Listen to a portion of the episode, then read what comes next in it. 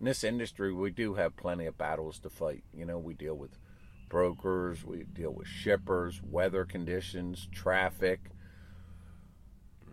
a whole litany of things to deal with as far as some of them to fight with, some to deal with. But with all that to deal with, do we really want to pick a fight with air?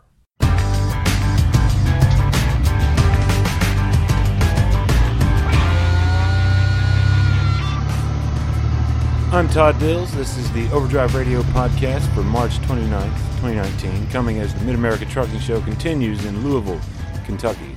In this edition, a couple conversations with two owner ops with some commonality between them and a willingness to, uh, in effect, be the contrarian.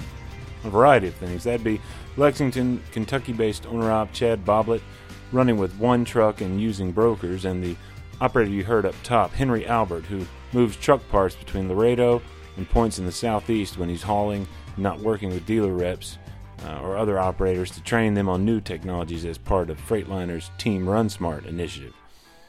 Albert's been demonstrating lately uh, in, his own, in his own operation the effect of speed increases on fuel mileage, an attempt to investigate the benefits of time saved versus the sacrifices made in increased fuel costs.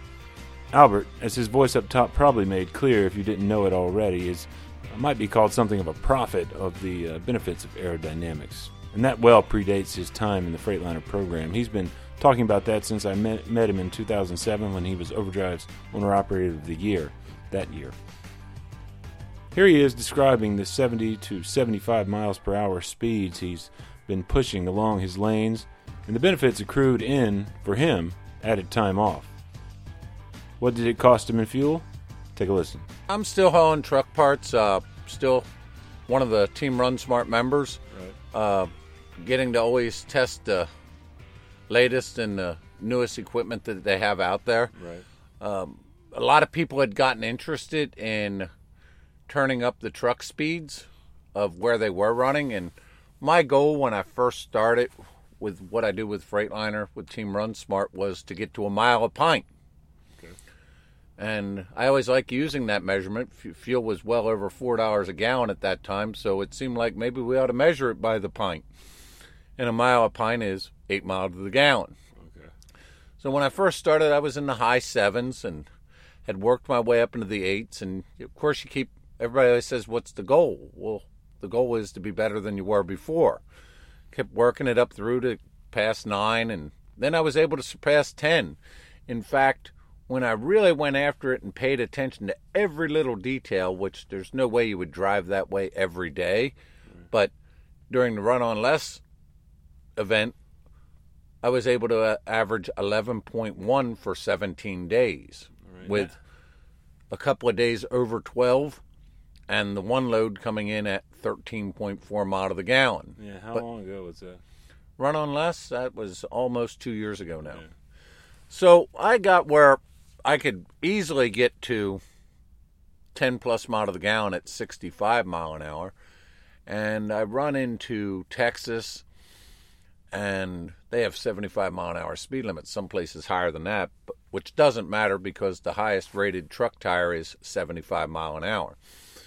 And I got to where I was in a hurry for the one run, and I said, Well, I'm going to run the speed limit all the way down. And I was actually surprised. My fuel mileage was still pretty good. I'd turned a low nines. It was like 9.2, 9.3 mile to the gallon, which wasn't a 10 or a 10 and a half. And the odd thing was, I was able to do what was normally a run that took me two and a quarter days of road time in two days flat, which cut out a whole 10 hour rest period. So you could use that time for extra revenue potential or in my case, I work plenty. I actually used it for time off. And I'm gaining 24 to 28 hours a week because it cuts out a 10 hour break in each direction and about two, three hours of road time. Uh, my fuel cost went up on average right in the neighborhood of $60 a week for that. But to gain 20 to 28 hours for $60 is a pretty good trade off. Right. Um, and like I said, in my case, I used it for quality of life, but it could be used for revenue if you needed to make the money. Yep. And and I had a good feeling that with the economy heating up, that everybody would be getting interested in running faster. And because I have collision mitigation on this truck, the Detroit Assurance System, it shows me the speed the vehicles ahead of me are moving.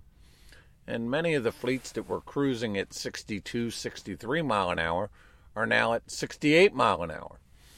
So for the it's a little over a year I've been doing it, and my average running fuel mileage is 9.4 running fast. Uh, it takes you got to have all the right components to even begin to turn those numbers.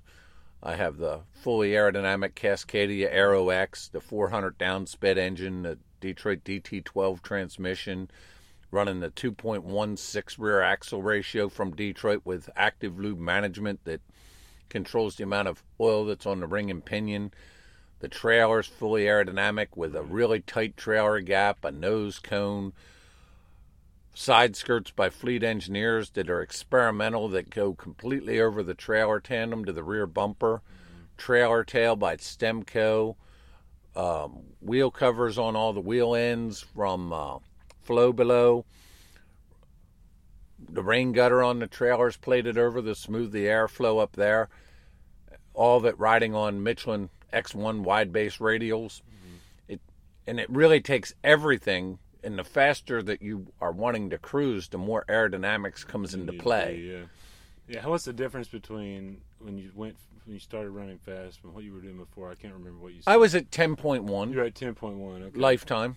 You got to remember, for if you go from six to six five, yeah, that's a lot of money. Yeah. When you go from nine four to ten one that's not nearly as much money. So the better you do when you lose a tenth, if you go from 10 to ten one, you can't hardly measure it. Right.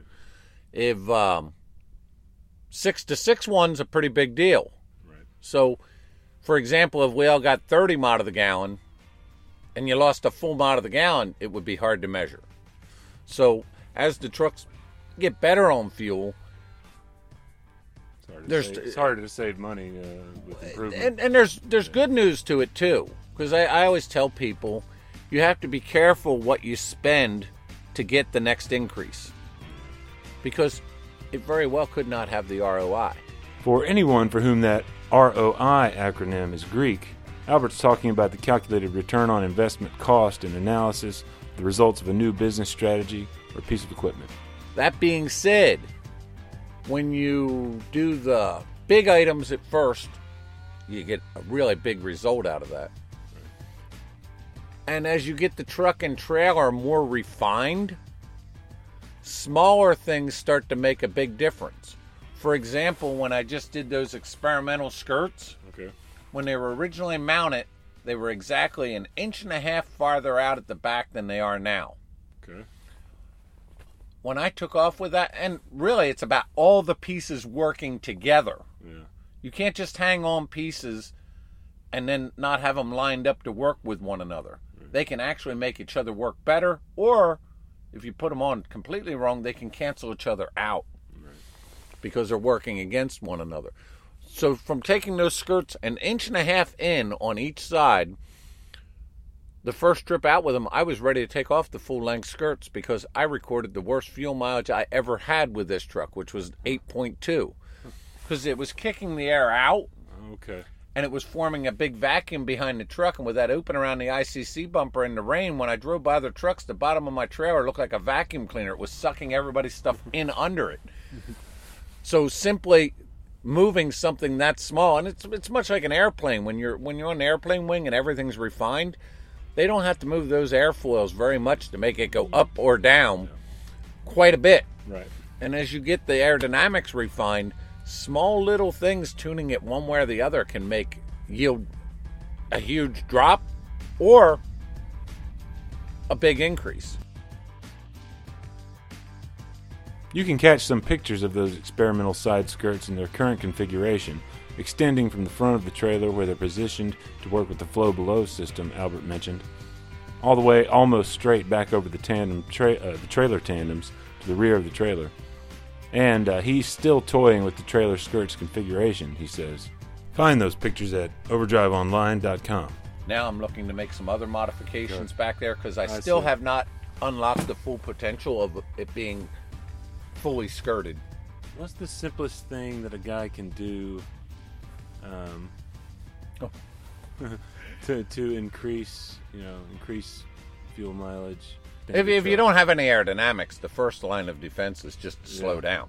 I mean, that's just, and you got to do the math on that because if that means that you're going to get someplace on a Friday after they close and the truck has to sit there all weekend versus getting the load off and getting a load on and being able to run, you're not going to be able to make up that fuel. you got to make the balance. Yeah. So you always got to figure Yeah. is there a benefit? Myself with that that getting that done in 2 days, it's pretty tight to do it. If I hit one major traffic jam, I give up on it and then I start driving slower because it's not going to make a difference. I'm going to get there later anyway. There's no advantage. Yeah. So really you got to pick I pick my speed I'm going to run on a daily basis. Trailer gap, that's a fairly easy one. To, to- generally speaking, the tighter you can get that, the better you're going to be. Um, your first edition, I always like the trailer skirts on on the trailer. However, you don't want them angled in to the landing gear because then you're plowing air. You don't. You want to keep the air going straight. I like them on straight all the way down the side. I have mine tucked in slightly at the front to go together with the flow below system. Okay.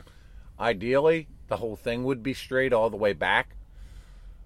But you got to make the components work with one another. If I hadn't have turned them in a little bit, they would have been a- defeatist thing going on. When you start looking at it, something as simple as how the license plate, when it's down below the taillights of a trailer, Yeah. we did some calculations with a fluid dynamics person, and this is when fuel was 370 a gallon when we did these figures. But it worked out that your license plate hanging below the taillight of your trailer was costing you somewhere between four and seven hundred dollars a year in fuel. Wow. With fuel, it's 370 a gallon, mind you. I know I read, you know, I do a lot of work with Freightliner, and I got a kick out of the one study I read from one of the other OEMs, because I like to read everything I can. Just having your rear mud flaps on your tractor 45 degree mm-hmm. ends and lined up with the tire perfectly in their study with fuel at $2 a gallon in that study, just that simple thing was worth $200 a year.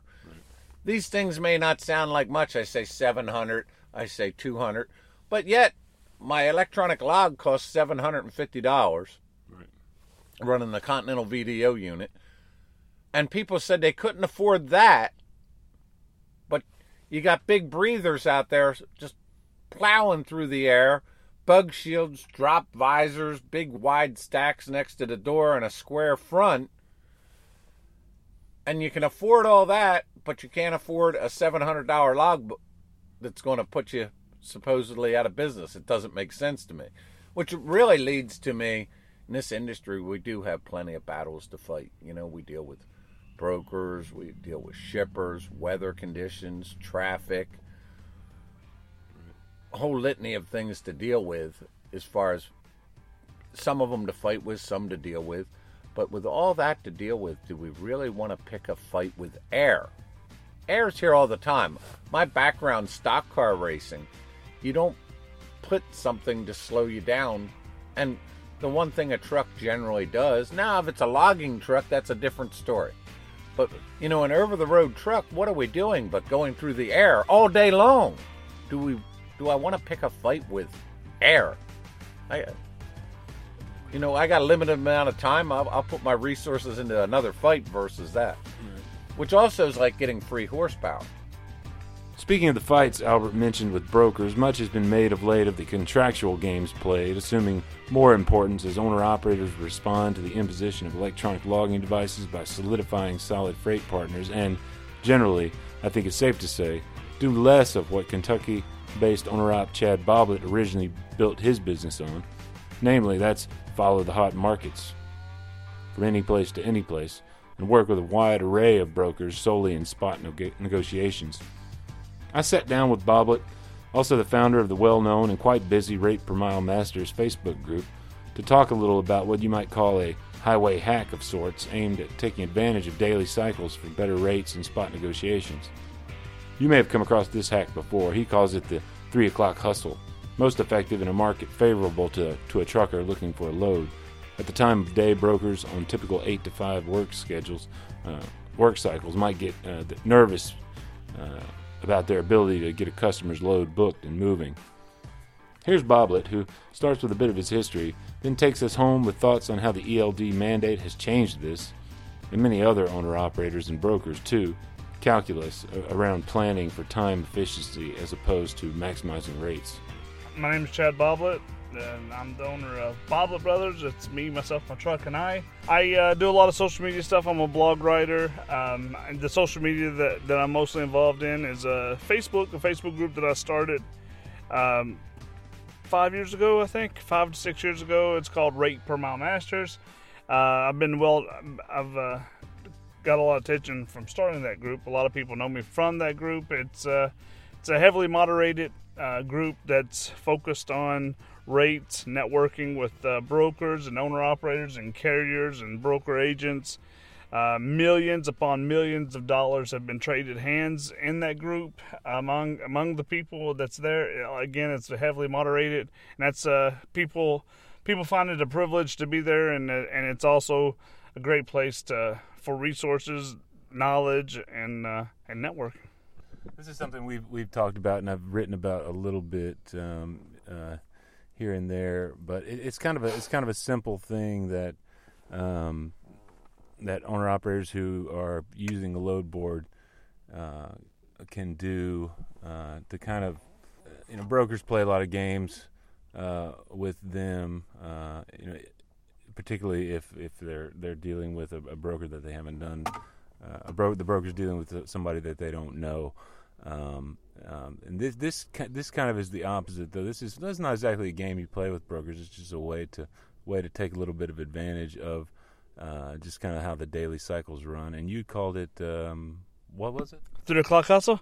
Yes. The three o'clock hustle. I've written a blog about it. You can Google it, and I've also uh, paid a lady to to do a video of it. If you, you can find it on oh, YouTube, okay. if you Google it, uh, it, it's uh, it's kind of lost its steam with uh, ELD. I mean, but it's uh, as soon as we get into a really hot market, it'll come back. It, that's when it works the best. And basically, what we're doing, uh, the concept is uh, is if you know that you're in a hot market, and uh, and let's say it went for, um, let's say if it went from being a dead market to getting hot, you know, to becoming a, a really good market for like a lot of demand for trucks and uh, there's less trucks and a lot more loads. And it's and it's recently happened. Those are the times where the, at three o'clock in the afternoon, around 3 p.m., it's going to come to a conclusion to the broker is gonna is gonna finally realize that the load has to go. And and I would also add to that and say Wednesdays is almost the, the, the prime day of any day of the week when this happens the most. And what, what happens is the broker said, well, we didn't move it Monday, we didn't move it Tuesday. Now it's Wednesday, it's got to go. And uh, um, and this is kind of happens in a and you know throughout the year it happens in different different areas, and you can see it going to take place at the beginning of the week. And if you can be there when when this takes place, uh, when it when it becomes like around three o'clock, uh, and if you're the only truck left in the left at a truck stop uh, parking lot, and all the other trucks are gone, and you're still getting phone calls from brokers, and it's three o'clock, um, this is whenever you get to name your rate, and that's basically what it comes down to. Is the three o'clock hustle? You're, you're going to get that call. You're going to you're going to be able to name your rate, and because uh, there's brokers that's going to need you. The load cannot sit. Uh, you're the only thing left uh, for a broker. You're, you're the last resort for anybody else. It's not taking advantage of anybody. What it is doing as the carrier, the carrier's coming in to save the day. So whoever you are, if it, whatever your rate is, you get to come in and save the day uh, and at your rate. At, and it and there is no there is no you're not going to use a 15 day rate average. You're not going to use nothing like that. You're going to use what is it worth it to you and. Uh, um, a lot of times, those are the times where I'll make the most money on a load. Uh, useful in those situations where uh, where you're or for for operators who operate that way and they're kind of going from hot market to hot market to hot market. Can it be something that's a useful tool to a guy who? Uh, well, I, I guess uh, if you get en- enough knowledge of the of the lanes you're running, uh, you you'll have a sense of where whether this is going to work and you know, say you- you're on a, a regular run that you do, and you find yourself empty, and, and you have an opportunity uh, to take a load somewhere else. Um, it could work that way. I, I'm one of the things I'm getting at because I know you, I know you used to operate this uh, uh, this way where you go from hot market to hot market to hot Yes. market and to, to from any place to any place. Uh, but I, I'm t- I, you don't operate that way anymore. Does the three o'clock hustle come into play for you now? it, it- I will use it. I will do it. I will do, you know, use the three o'clock hustle. It's not as much as it used to be, and I think uh, ELD has uh, the new ELD mandate has a little bit to play with that more, uh, and how that has affected it. And for me, especially, is because of ELD, I am more into. Um, trying to try and, and this is another thing. I used to tell people all the time that it was it was so uh, when you're running the spot market going from hot market to hot market it's hard to pre-book yourself in a day in advance.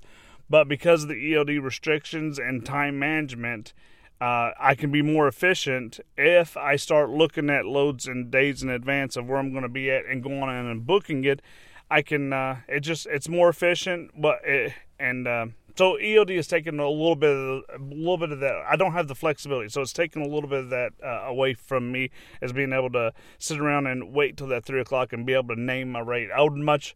I feel like now I'm out on the road. I want to make as much money as I can in the 11 hours I can, in the 70 hours a week I have. It's kind of all about um, that that shift. That I, I know this has happened with a lot of people uh, in the same in the same sort of boat. and when it comes to uh, same when it, uh, brokers brokers have realized this as well. It's, not just me changing the brokers have changed as well and that's made it where it's it's more accepting for me to change. What i mean by that is uh, you used to have to wait until three o'clock and to get the broker to come up on the on the rate, and that's where the three o'clock hustle comes from. And talking about that, but now whenever if once brokers start seeing that uh, that that demand's picking up, they don't want to wait to the last minute. They don't want to be put in that position because because they know that hey, once driver's times is out, they're they're, they're that's it. They can't they can't uh, you know squeeze the driver out of any more time. It's all gone, and uh, so now the the broker they're already foreseeing and knowing that this is going to happen in advance and instead of waiting until the last minute to come up on the rates a lot more of them are more coming up on the rates in advance. Maybe maybe several days in advance as well. So it's okay to go ahead and you know pre-book. If uh, if I know I'm going to be down in Florida come Friday uh, or wherever uh, I'm going to end and it's Wednesday and I'm going to be somewhere on Friday, then uh, time efficient. I know this is the time I'm going to be offloaded, and it's as much as this is how long it's going to take me to go over, the, over to the next place to get reloaded. Uh, I love the efficiency of the ELD, and you know that uh, I'm not gonna I'm not gonna struggle that hard on maximizing what that rate per mile is. Uh, I'm more looking to keep keep myself employed. Maximizing the rate per mile is not as important as uh, just simply staying uh, staying under a load uh, in the time that you have, basically. Yes. Right. Exactly. Once you start the clock, you can't stop it. It's gonna it keeps on ticking until you do a ten hour until you do a ten hour restart. I mean, it's it still takes place. There's still good opportunities uh, by waiting at three o'clock. But uh, I would much rather be talking. I would rather be trying to be as efficient as I can with my time.